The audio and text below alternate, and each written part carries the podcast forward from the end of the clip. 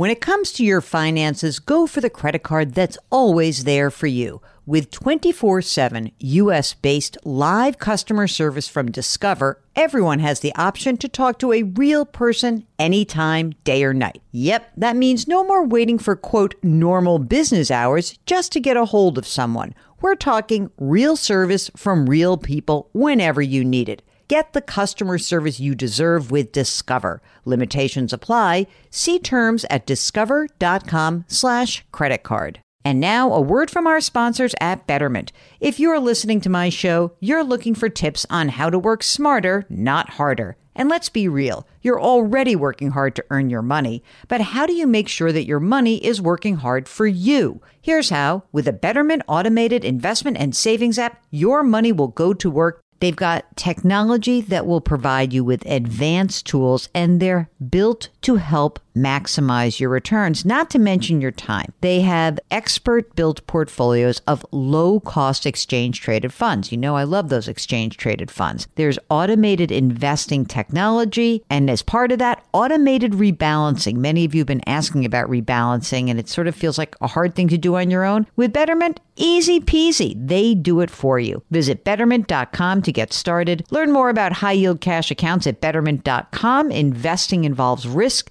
Performance is not guaranteed. Cash reserve offered through Betterment LLC and Betterment Securities. Betterment is not a bank. Welcome to the Jill on Money Show. It is Thursday, February 24th. And this is the show that takes the mystery out of your financial life and does not want any haters. Mark and I were just discussing how much we loved watching Emily in Paris. I know it's a little fluffy. I don't care. It's just fun. And Mark, thank you for recommending it to me because we just, we really thought it was lovely. Uh, of course, I watched the whole thing. I didn't realize that was Phil Collins' daughter. I did not know that that was Phil Collins' daughter, who is the star of Genesis fame. So anyway, that was it was great, and uh, thank you for recommending. And now Mark now gives me assignments. He says, "Got to watch the Carl Icahn documentary." I don't know if I'm going to watch that so quickly. I got to tell you. Yeah, that's true. Old Wall Street's fine. That's that is true. It, it's a um, it's a funny thing to go back in time like that. There's like these seminal figures, and now they don't seem to mean quite as much. It almost feels like uh, it does feel like the History Channel more than you know the anything that's current. Although, listen, he's still in the conversation. Okay, now let's get to your financial questions. If you've got something on your mind, let us know you can just go to our website, jillonmoney.com. You can click the contact us button and send us your note. Let's do some emails today. I call them emails, but whatever, you know, your your correspondence. I guess they are emails. But anyway, go to jillonmoney.com, click contact us. Okay, this is from Shirley. Shirley, you must be joking, Mark uh, message. Jill, hello. I love your podcast. I listen religiously. Oh, thank you, Shirley. Shirley writes I am 67 and I'm looking to stop working at my current employment this year and go on to my next career. Awesome. My question is about a fixed annuity for three to five years. I've always been opposed to annuities, with good reason. I, by the way, Jill put it put in there.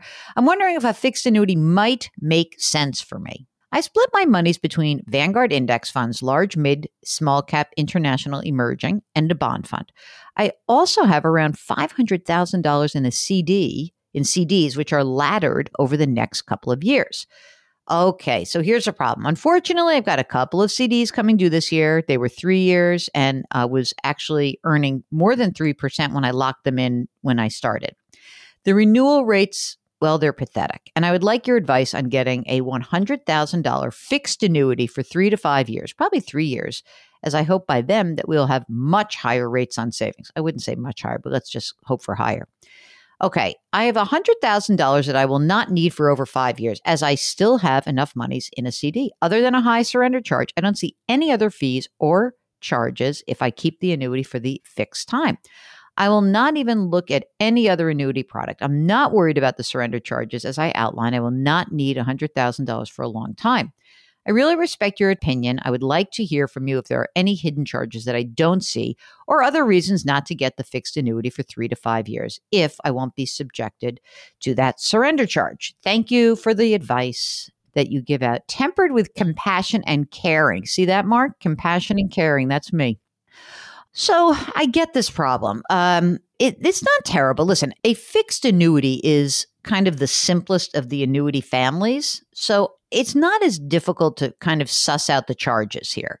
And in fact, I would suggest that there are some lower cost fixed annuities, and, and in Vanguard might have one actually um, that you can check out. And I guess that um, maybe you could do this. I don't know if I'd put the hundred in. What about putting ten grand into I bonds, taking the other forty grand and spread it out over I don't know what your split is in terms of stocks and bonds, but maybe I would put some in some dividend producing stocks and some bonds and then the 50 in a fixed annuity and see how it goes. I mean, I think the big issue is that if you have an opportunity over the next 3 to 5 years or 5 years at least that you wouldn't want the money tied up. But it's not terrible. I just I hate having money tied up. I really do. Unless this annuity is like kicking it I remember years ago I bought an annuity for myself, a fixed annuity, and I think it was like an eight and a half percent annuity. And I was like, "Ooh, I'll take that." And it was a long term. And so sometimes they are available out there, but I don't know. It would you didn't mention the one thing you didn't mention is what the interest rate is on this annuity. Well, I mean, look, it's not fun to earn zero interest, especially if you're going from three to zero. You know, like you had a, a, nice CD. But by the way, everyone, I don't know why you're waiting around for the I bonds. Like, just do it. It's it's only for a few more months. I mean, may reset again. I don't know. We might even be might have higher inflation. I, I was poking around. It, it has to be quite possibly the worst website out there. It is awful. What do you mean, Treasury Direct? It's just very hard to navigate. It's very it's archaic. I don't think so. Oh, I don't think so at all. Let me I don't let me go over here. Mark is saying that the iBond website, which is treasurydirect.org, I don't see why what I mean it was very easy for me. It's so very odd you have that question. You go to treasurydirect.gov, you hit individuals and you go to I savings bonds. And what's what's wrong with that? It's two clicks. I'm in the right spot right here. Boom. What's your problem? Tre- go to treasurydirect.gov. Now at the top it says underneath it says home, and then you hit individuals. Yeah, I'm there. Okay. Left left rail, I savings bonds. Boom, I'm right there. Here it is. Current rate 7.12%. La la la la la la la. That's it. So okay, so now how do I create an account? How did I do that? uh that is a great question. I wonder where I did that. Oh, I see. It says, okay, see at the box, it says as of Jan 1, blah, blah, blah. We're not, it says you can buy. I clicked on buy. Okay, how can I buy I bonds? I go here, buy them in electronic form, and here it is. It's so wild. It's a go under my accounts. That's what you have to do, and then you open an account. Anyway, I see your point now. That now that you've made your point, I agree. It's not as easy, but do it. It's worth it. 7.12%. Come on, a few extra clicks, dude. Okay. Ellen is writing in about her 90 year old mother in law who's got $200,000 in checking and savings and wants to know where to put it in during this volatile time. She's got $100,000 in addition in an old mutual account that doesn't seem to be working for her. So, you know what, Ellen? Is mom mom in law living on this money? That's the question. Because if it's volatile, then at least, you know, in checking savings, you might get a higher yielding checking savings account. But she, if she needs to access the money, then let's not go crazy. Like, I know you don't put it in I bonds when it's this situation, right? And if she's got an old mutual fund account that's not working for her, I want to know what the fa- fund family is and we'll get it working for her. Okay. This is from Daniel, who says, I have a property that I purchased 30 years ago for $100,000 and it's now worth $200,000. How could it only have doubled in 30 years? Okay, anyway, my understanding is if I sold today, I would pay capital gains 15% on the $100,000 appreciation of the property and then I would have to pay my current tax rate on the 100,000 that has been depreciated. Uh, it's about right. It's not exactly right, but it's it's about right. What happens is whatever you have taken as depreciation, you must recapture. Okay. The capital gains rate depends on your tax bracket. So if you are single, the 15% tax bracket starts at $41,676 up to 459, so just under 460,000. Then you'd pay an extra 3.8% if you make more than 200,000 as a single filer. Okay. Long story short is that that's essentially right. You will have to recapture depreciation and you have to pay capital gains on the investment. He said, on one option I'm looking at is living in the property for two years to minimize the tax event.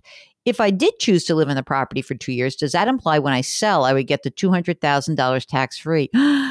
it's a fabulous thing, Mark, isn't it? It's if you live in a property two of the last five years, it all of a sudden, I believe, and you really should check with a, an accountant just in case or a tax prep person, that you can avoid paying both the capital gains and the depreciation. I think that it magically will morph into your primary residence. And so, but double check that because the I know that's true about the capital gains. I want to make sure about about the recapture. Do you know that answer, Mark? Yeah, I don't know either. So let's just double check on the recapture.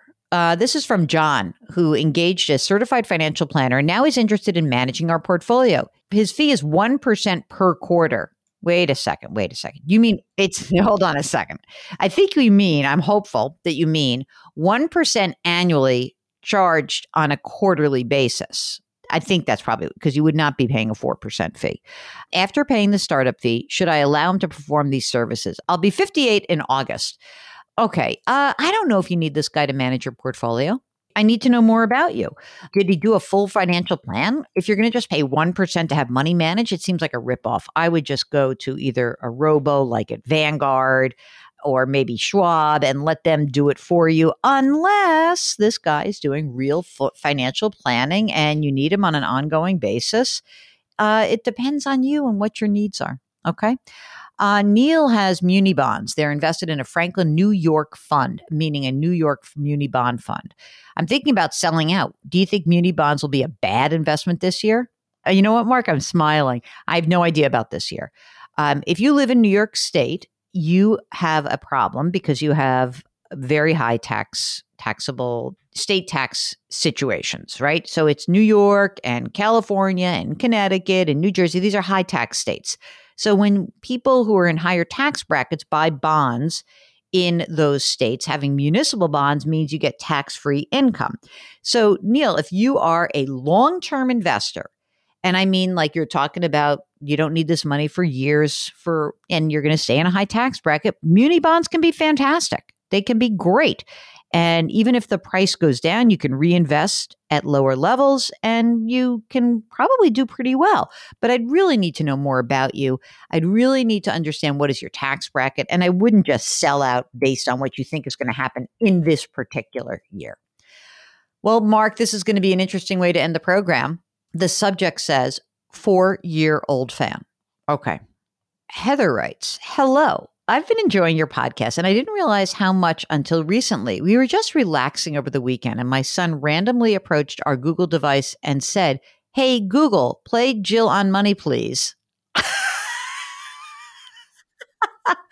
she right, Heather writes, Little ears listen. Glad this is this is his go to choice. Anyway, I thought I'd send a note to let you know you're spanning many age groups of fans. Have a great weekend. Heather, that's the best.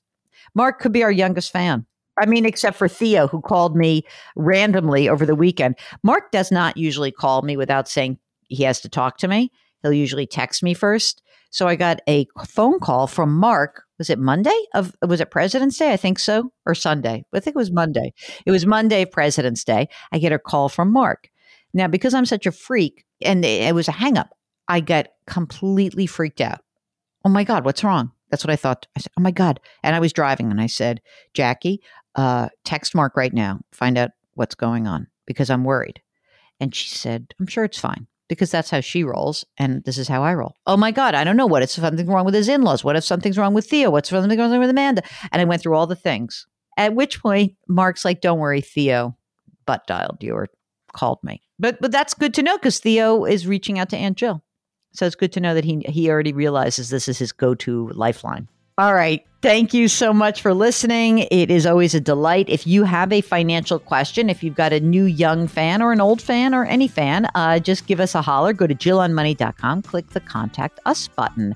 While you're on the website, you can listen to all of our shows. We have a radio show, we've got another podcast called Eye on Money, or old shows that are on this podcast stream. You, of course, can find us wherever you get your favorite podcasts. We've got a great blog what else? Resources section. It's great. And of course, you've got to sign up for the free weekly newsletter so I can stop talking about it. All right, Thursday in the can. Lift someone up today. It'll make that person feel better. It will make you feel better. Grit, growth, grace. Thank you for listening. We'll talk to you tomorrow.